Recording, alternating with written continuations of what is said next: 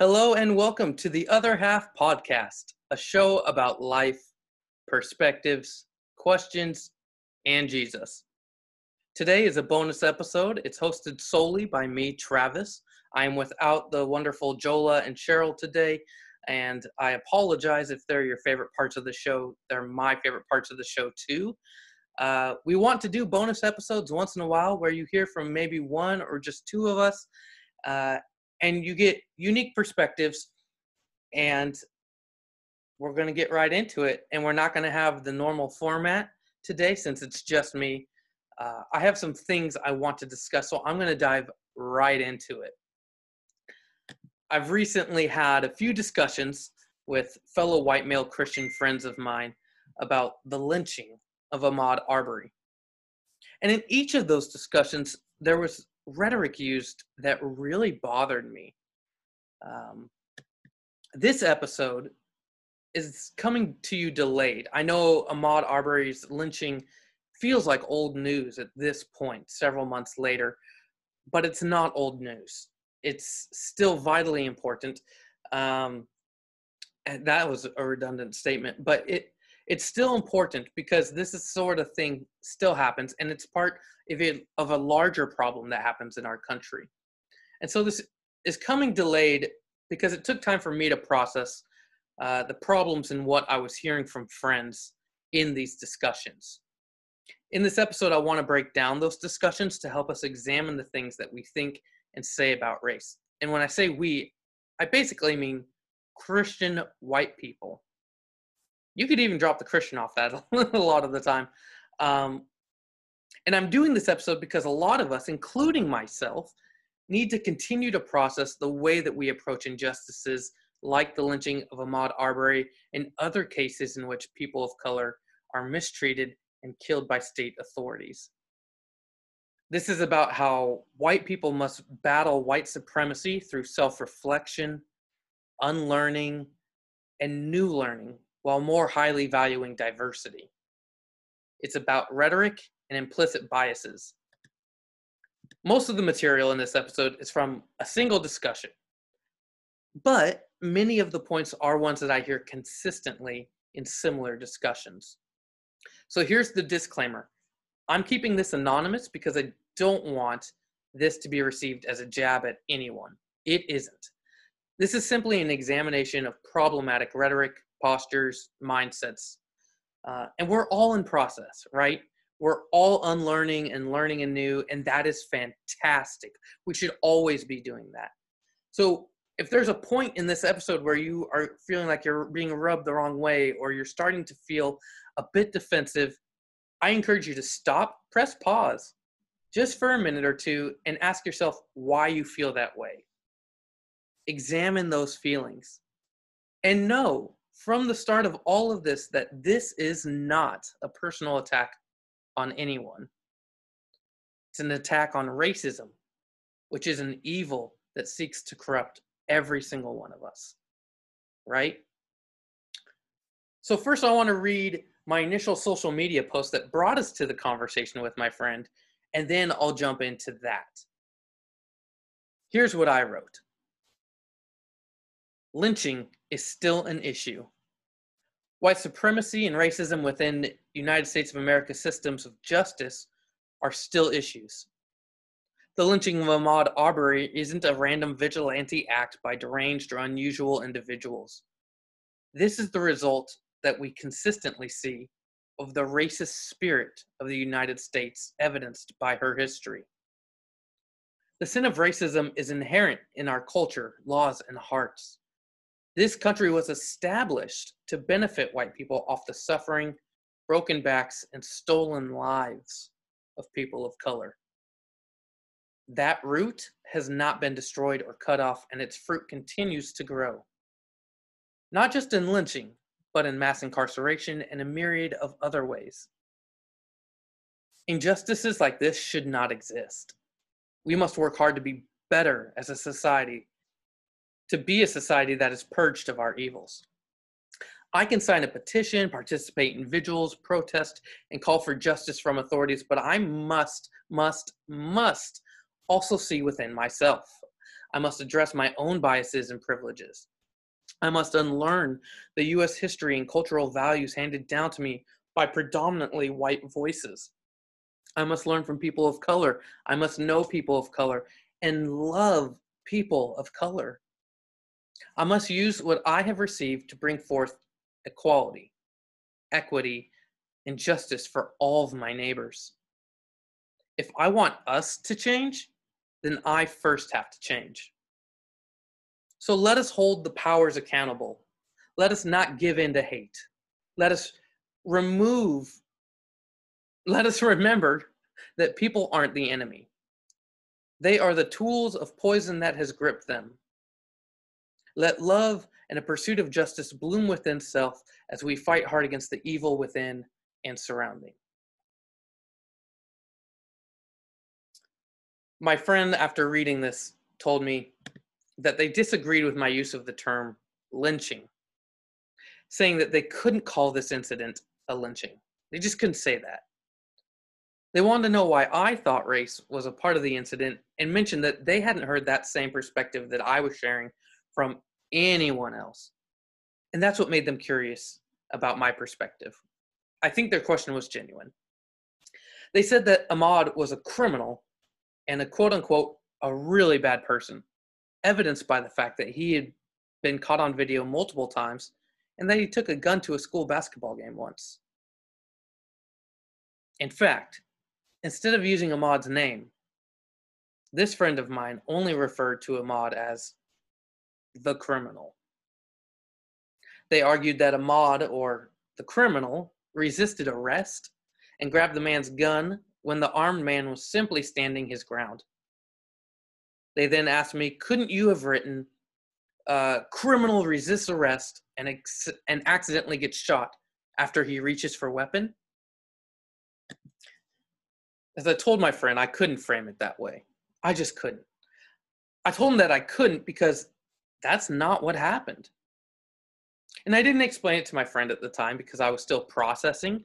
Uh, but after processing, I can say that that narrative and that rhetoric used by my friend, uh, which I've heard from other friends again, blames and dehumanizes the victim while presenting the killers as innocent and upstanding citizens, perhaps even victims themselves.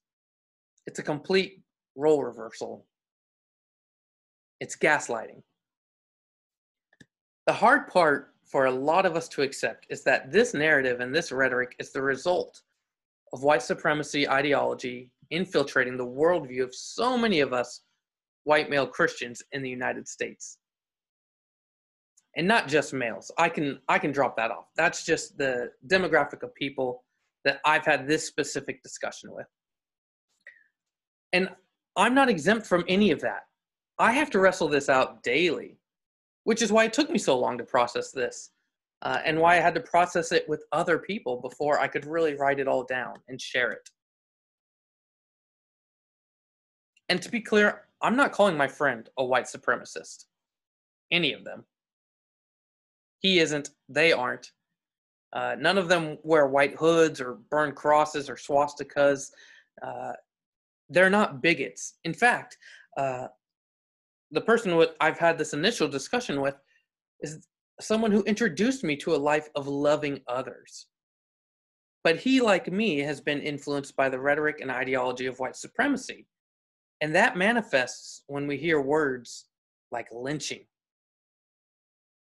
It's a trigger for us. We're all unlearning what we have inherited, knowingly or, or unknowingly. Um,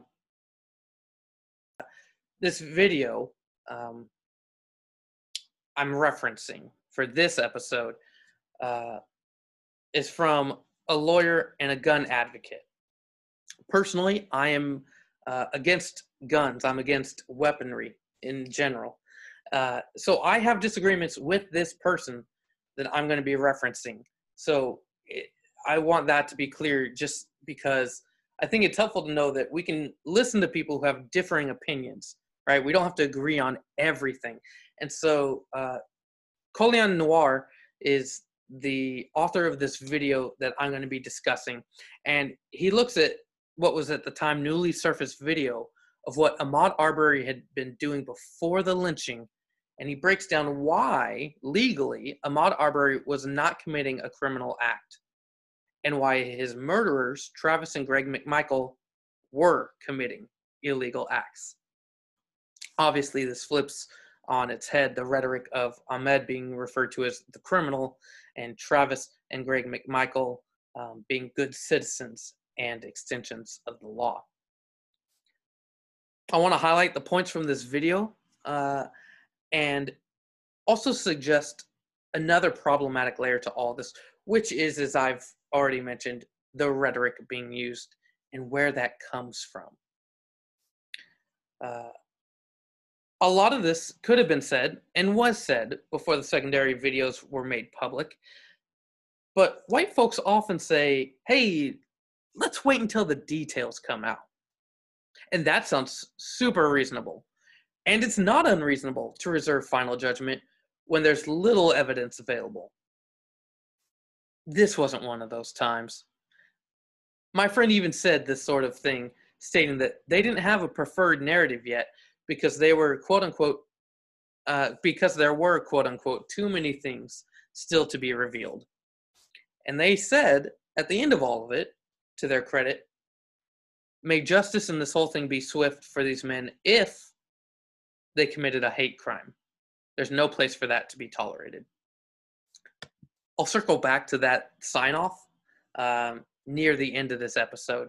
But for right now, before we get into the points from this video of the lawyer, let's take a break.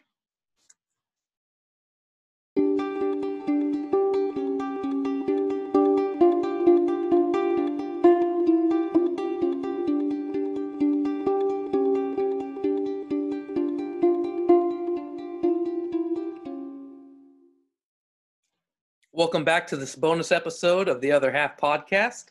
We're getting into the lawyer Colion Noir's um, examination of why Ahmaud Arbery was not committing a crime.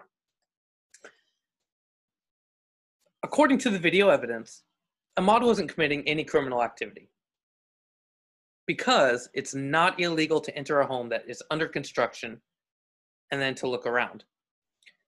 Ahmaud committed no trespassing, no burglary, and no vandalism.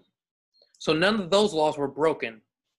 And in fact, the owner of the video uh, claims that Ahmaud had entered the property multiple times, but he also affirms that Ahmaud had never stolen anything, had never vandalized, and had never even been told not to enter the property. There were no signs or warnings um, to not trespass, to not come on the property, and thus there's no legal precedence for considering him to have committed a crime in the manner of trespassing, burglary, or vandalism. You are allowed by law to walk up and look around to an open construction site. You can do that. And at this point, I think it's also worth saying most of us have probably done that and don't think that we should have been killed for it or arrested or even harassed in any way. Uh, on to the second point Ahmaud never resisted arrest. That didn't happen because this wasn't an arrest. It was a citizen's arrest, and that's not the same thing as an arrest performed by police officers. Beyond that, it was a wrongful citizen's arrest on every single front. I'll get to that in a few minutes when we examine uh, the McMichaels and what they did. But for now, it's worth knowing that Ahmaud did not resist a legitimate arrest. Ahmaud was allowed to stand his own ground. This is happening in Georgia. Um, and in Georgia, you're allowed to stand your ground, right? Self defense with lethal means can be legal. Uh, the wrongful armed citizen's arrest looked more like an attack. It looked like a lynching. We have a black man running down the street, jogging down the street. People in trucks and with guns show up, yelling at him, blocking his path, trying to get him to come over to them. That's frightening. It was not only legal for Ahmaud to fight back to try and stop these men with guns. But it was reasonable because his life was at risk. And he, like everyone else, wants to live and to escape any threat of death.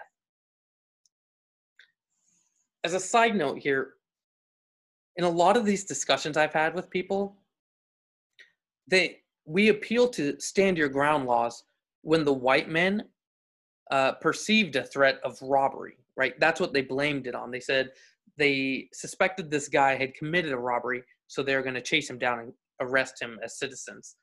Um, and so we'll say these guys were right to stand their ground because they perceived that there was a threat of robbery. And we're fine with that.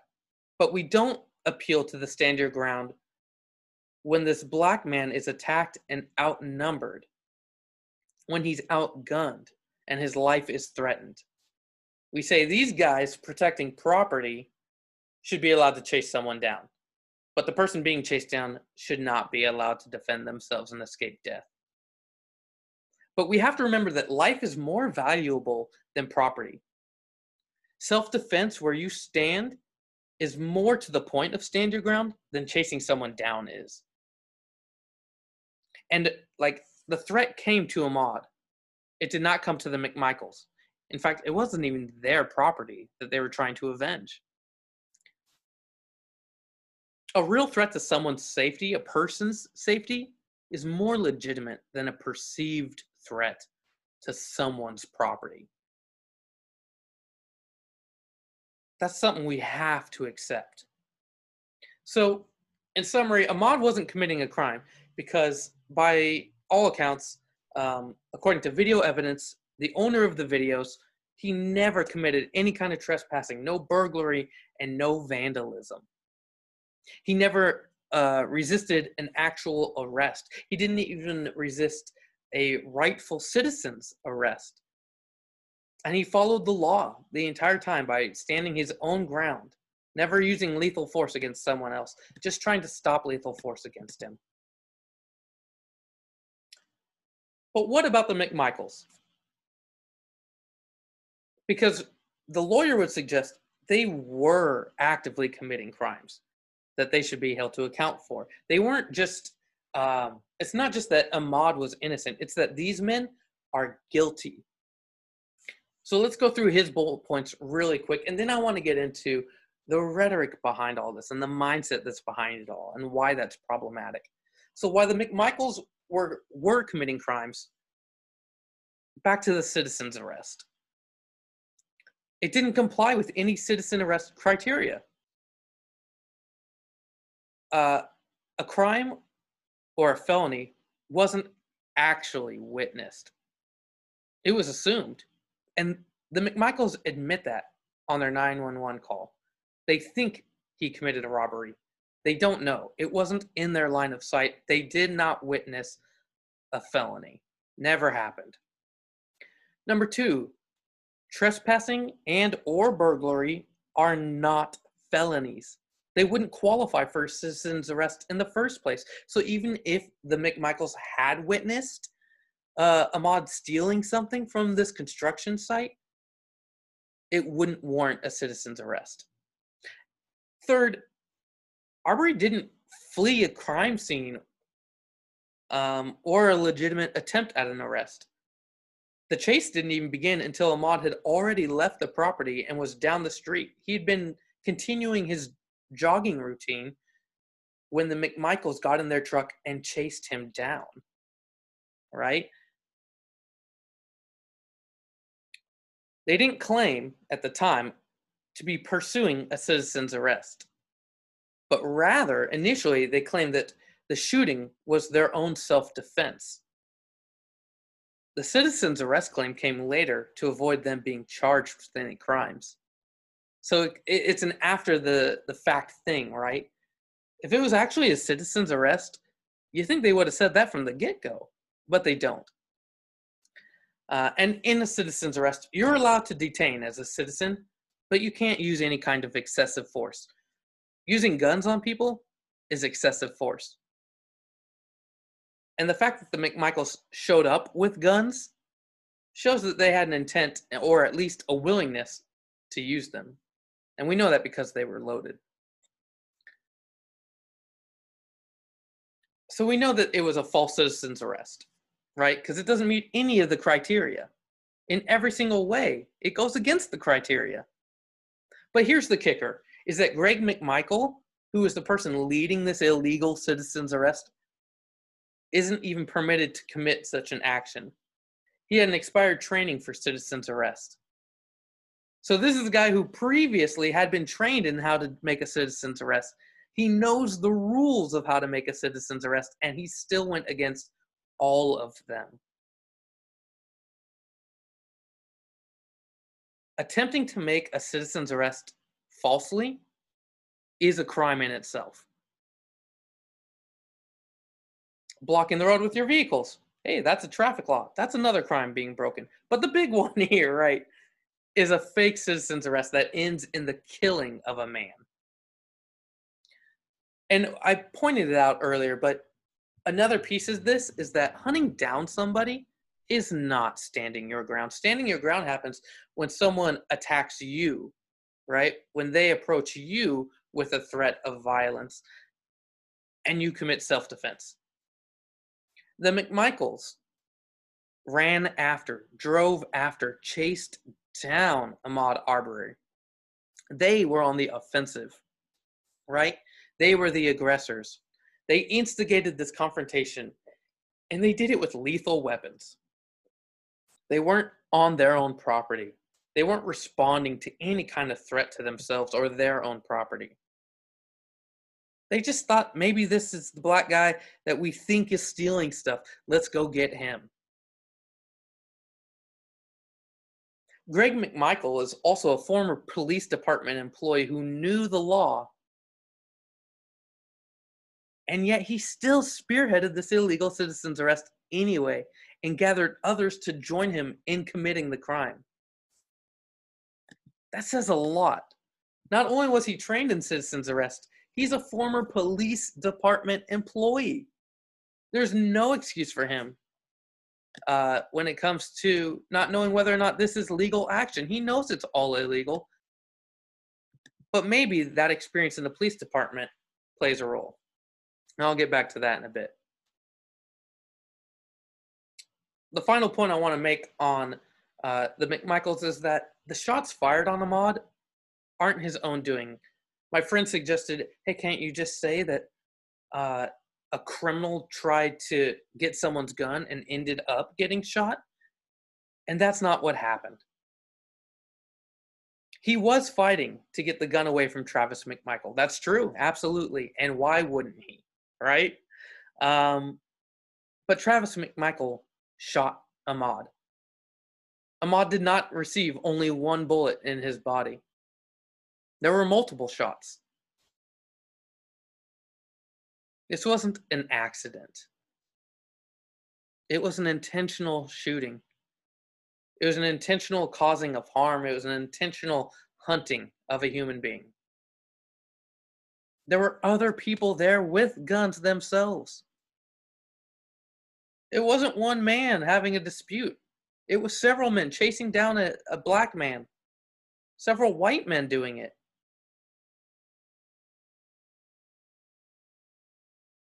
And we know that more than one gun went off. This isn't the fault of the person being killed, who's being chased. That's the victim. We need to remember that. I also want to talk now about why the foundation and the rhetoric of this narrative is so problematic. Like in this discussion with my friend, he said these things that are problematic, and I want to look at them, I want to examine them. Because they come from somewhere, right? And we all do this. Um, we all have implicit bias. We we all lean one direction towards one perspective. And there's a reason we do it. We've been influenced. And as soon as we come back from the break we're going to jump into it. And that'll be the final part of our show today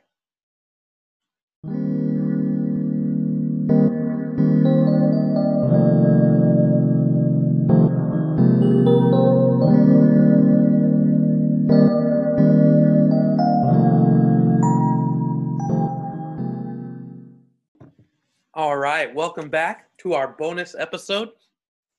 We're in the final section in which we're going to examine some of the elements of the discussion I had with my friend and uh, what was problematic about the way they were framing things and why we maybe frame things that way a lot of the time. Um, again, this is a general issue of importance for all white folks, and it's a challenge for all of us in that category to inten- intentionally work hard to address our own internal biases, to address our blind spots, and call into question why do I think what I think?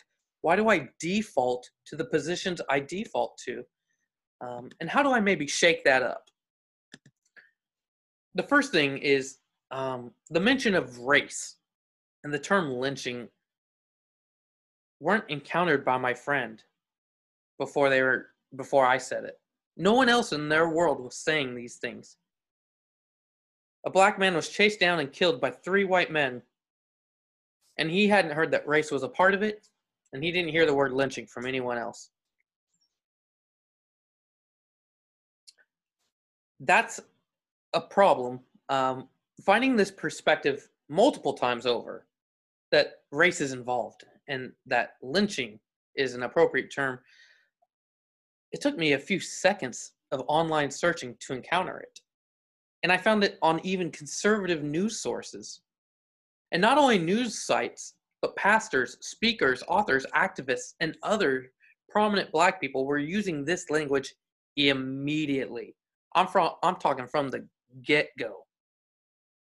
So if so many people are saying this is a race issue and this is a lynching, but that's not being heard by a, a white person, it means that the diversity of voices doesn't exist for that person. White folks often have an overwhelmingly disproportionate, disproportionate amount of white voices influencing them. Um, they don't hear as many black voices, native voices, Asian voices. And this is true in our churches in our classrooms, our workplaces, on our bookshelves, in our movie collections, in our podcast libraries, in our music collections. We hear predominantly white voices and thus uh, drown out the voices of people of color. And so we don't hear those perspectives, or we at least don't consider them as readily because we just don't access them. And it's not that we can't access them, we just don't and to be clear, people of color and black people are not monolithic, right? Uh, I'm not trying to say oh, white people don't have people of color in their lives if they're defaulting to these postures, right? Maybe we do have people of color in our lives, but we don't hear their voice or we don't prioritize their voice. Or maybe they aren't saying what a vast majority of other people of color are saying. And that's why it's so important to have uh, a plethora of diverse voices speaking into our lives. Because when we consistently listen to a diversity of voices, we're going to hear these types of perspectives. It won't be hard to find them. This is how we kill echo chambers, right? We diversify our influencing voices. And because of the lack of diverse voices, voices of disagreement were absent they couldn't influence my friend. This is reflected um, very well by the reality that Ahmaud couldn't give his testimony of what happened, but the white killers could. Ahmaud's narrative was dismissed. There's no legal uh, documenting of it. His voice was destroyed literally. We must ask if we're doing the same thing to the voices of color in our world, are we killing those voices? Are we burying them and only listening to the voices that commit those acts with us?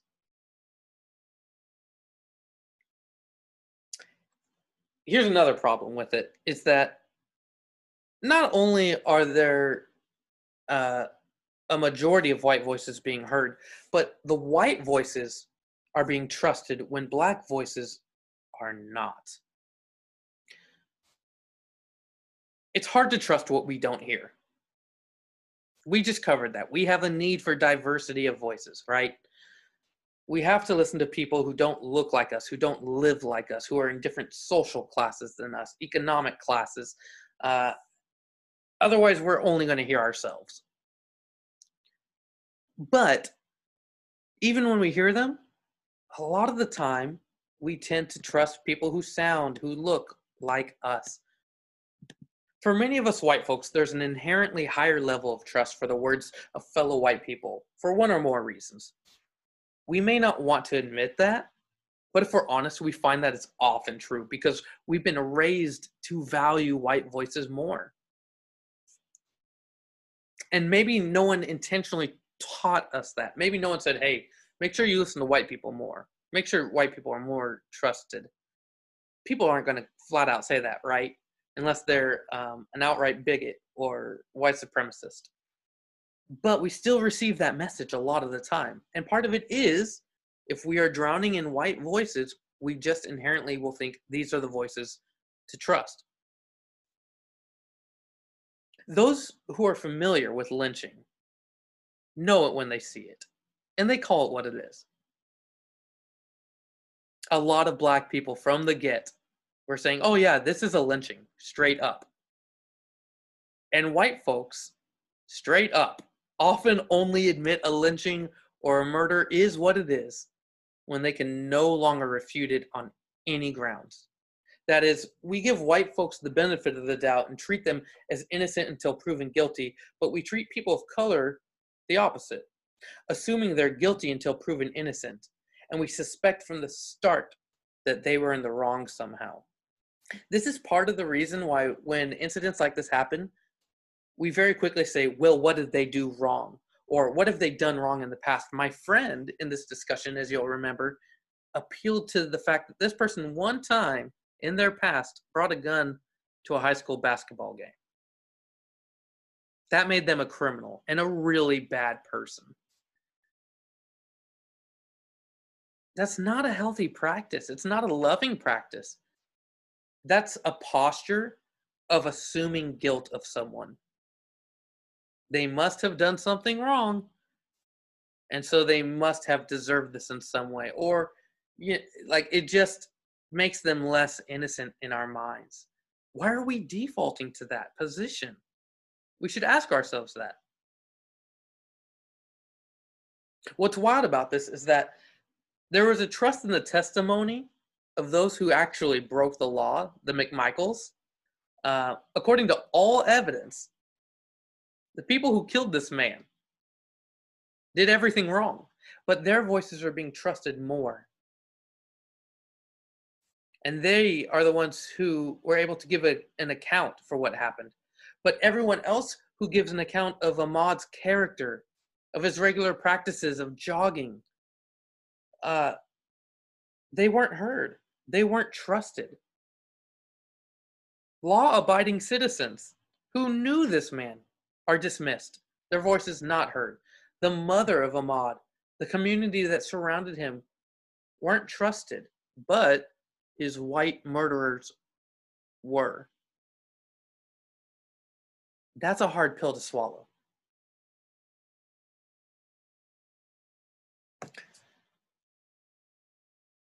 The authorities as well were trusted. But the authorities in this matter did their jobs inadequately. And we should be able to observe that they did their job wrong.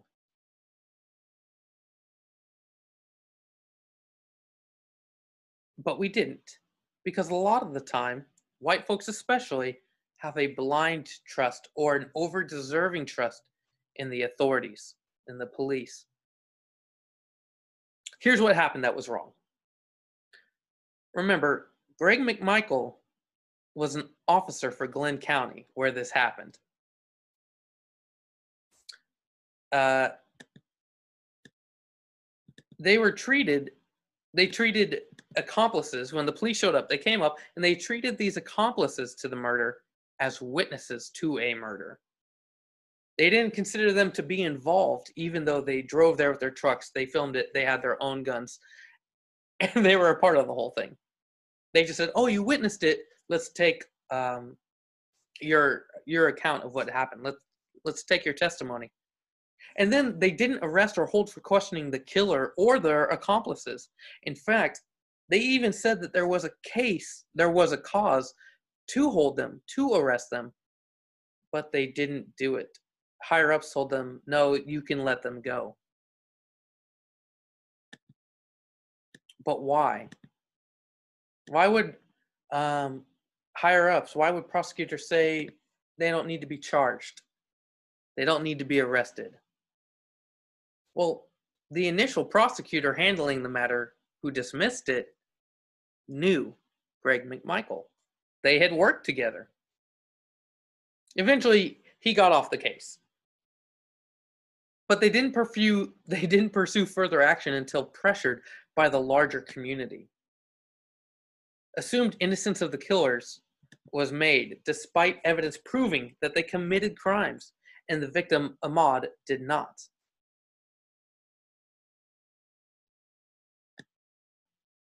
I was saying a minute ago that white people have a deeper trust in the legal authorities, but those authorities have historically served the benefit of white people over and against people of color. And maybe that's part of why white people tend to have a higher trust. They don't do as much wrong to white people. They don't police the suburbs the same way they do inner cities. They don't police the rich as much as they do the poor right? When we look at the history of policing, when we look at the history of just state authorities and how they treat black bodies or bodies of color versus white people, we think about how people of color are over policed, over ticketed, frisked, assaulted, fined, arrested, convicted, abused in prison, and executed. All of this happens disproportionately disproportionately to black people than to white. They receive more of this treatment and they receive it more severely at every level. White people, a white person and a black person will be arrested for the same crime. And more often than not, the black person is going to be persecuted more heavily we think about the whole history of America and the genocide of Native peoples.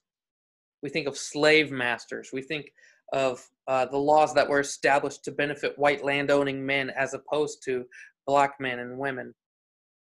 We think of slave patrols, which are the beginning of policing to catch runaway slaves and return them. We think of segregation. We think of Jim Crow. We think of mass incarceration and the new Jim Crow.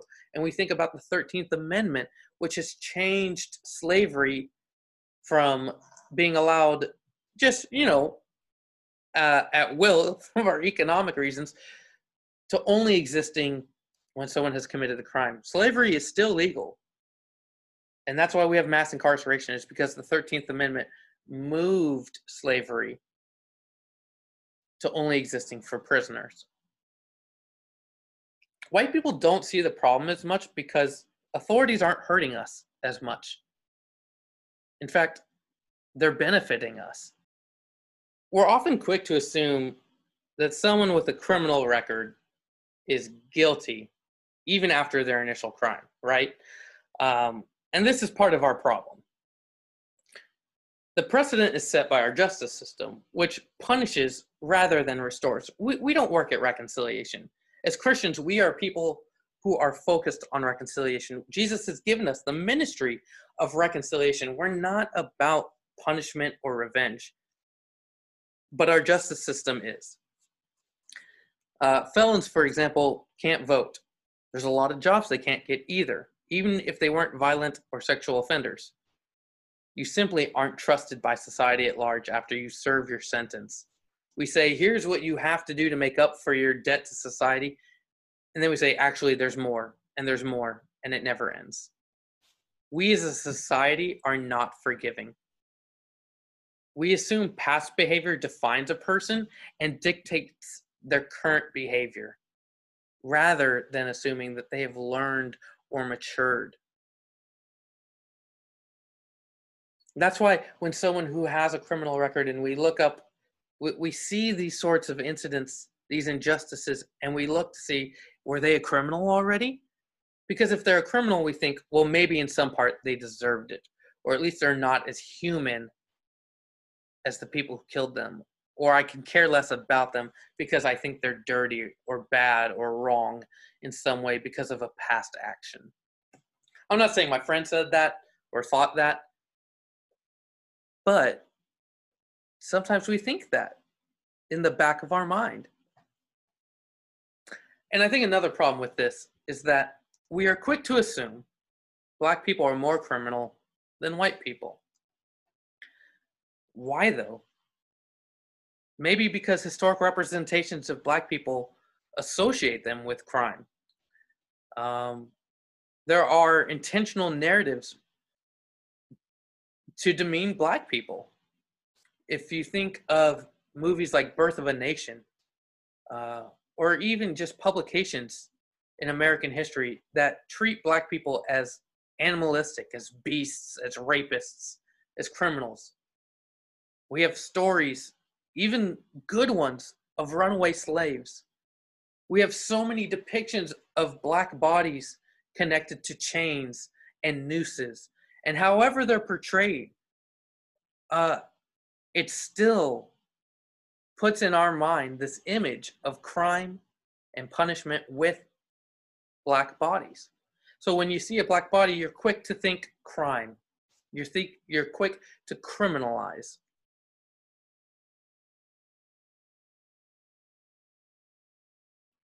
That's not right, and we shouldn't do it. We've trusted faulty science in our past, uh, and we've and, and even our laws said that people of color aren't fully people. We've said that they have lower IQ levels, and so they're more barbaric. They're not quite human. They're a fraction of a human. And thus, they're more prone to unreasonableness and to crime. And they're not uh, people inherently who follow order. And we know that's not true. We know that's absolutely false. But that's in our history. It's something our grandparents may have thought. It's something our parents may have thought. There's also unjust policing against communities of color. More reported crime uh, happens in highly populated in neighborhoods that are highly populated by people of color. And so we look at the statistics and say, well, if they're committing more, if they're arrested more, they must be committing more crime. And so they must be more criminal by nature. But we know that's not true. But because we uh, disproportionately arrest and incarcerate people of color, there is this message in our society that people of color are more worthy of that treatment, that they are more criminal naturally. And we know this as well is not true. We simply fear and are suspect of what and who is unfamiliar to us. We often live in homogenous social circles and we fear what we don't know. That's everybody. Everybody fears what they don't know. And when we know that there's a history of racism, it brings attention up whenever our white social circles encounter something new. A lot of us white Christians are quick to defend white people, police, authorities, and self proclaimed Christians. And we're slow to hear, support, defend, speak up for, and find solidarity with people of color. The sin of racism and the spirit of white supremacy grab hold of us, and we have to do the hard work with God's Spirit to allow ourselves to be liberated from those evils. We have inherited implicit bias, colonized sources of influence, and a system that benefits us and is thus hard to see the faults in. And beginning to see the faults in these things can feel like a betrayal of ourselves, of, of the country that we grew up in, of our faith or our parents, even. To question those things can feel like betrayal, but it's imperative that we question them. Because what we've received isn't always perfect. It's not always good. It's not always helpful. It's not always loving or true.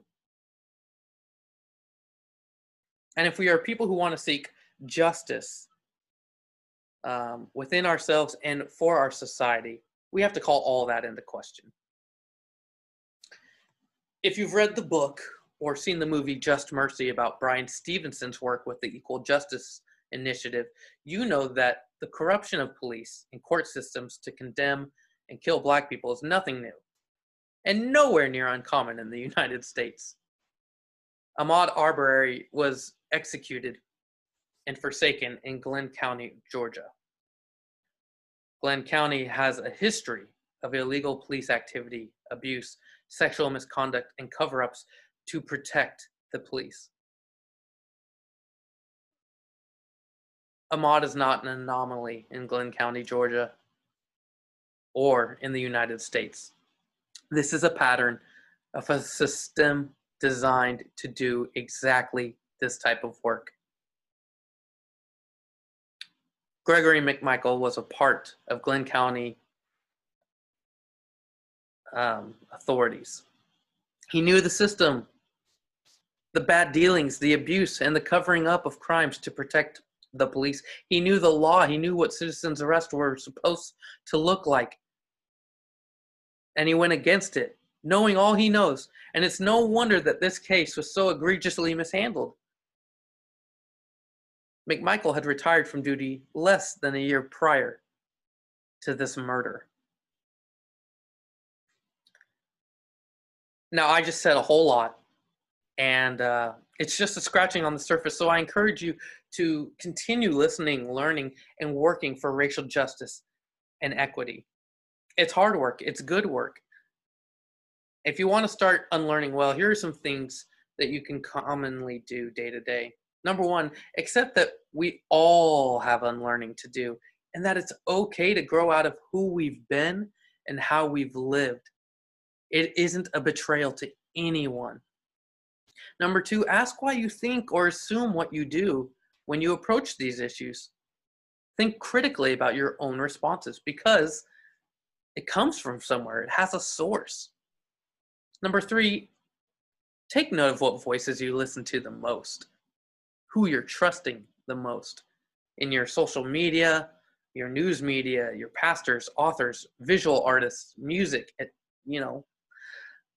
And four, seek out more diverse voices and relationships and listen really patiently. Some other resources to consider on the topic of lynching in America um, and how white people respond to all this, or um, maybe how we're ignorant towards it. I'd encourage you to watch on YouTube a video entitled The Cross and the Lynching Tree, a Requiem for Ahmaud Arbery. I'd encourage you to also read the book, The Cross and the Lynching Tree, authored by James A. Cone. It's a masterpiece. Another good book is White Fragility Why It's So Hard for White People to Talk About Racism by Robin DiAngelo. Another great book is Lynching in America Confronting the Legacy of Racial Terror by the Equal Justice Initiative. Another book, Lynching, Violence, Rhetoric, and American Identity by Ersula J. Ore. And finally, I'd also uh, encourage you to watch the movie 13th on Netflix, which dives into some of the stuff we've talked about here regarding uh, mass incarceration and slavery moving uh, into the prison system. Thank you for joining me on this bonus episode. Again, if I uh, rubbed, thing, rubbed you the wrong way or if I made you uncomfortable or defensive, let's talk about it. We'd love to hear from you. Email us at hello at the other half podcast.com. Give us your feedback. Hit us up on our social media. We have Facebook, Instagram, Twitter. Find us, chat with us, and let's keep unlearning and learning together. Be blessed, my friends. Thank you so much.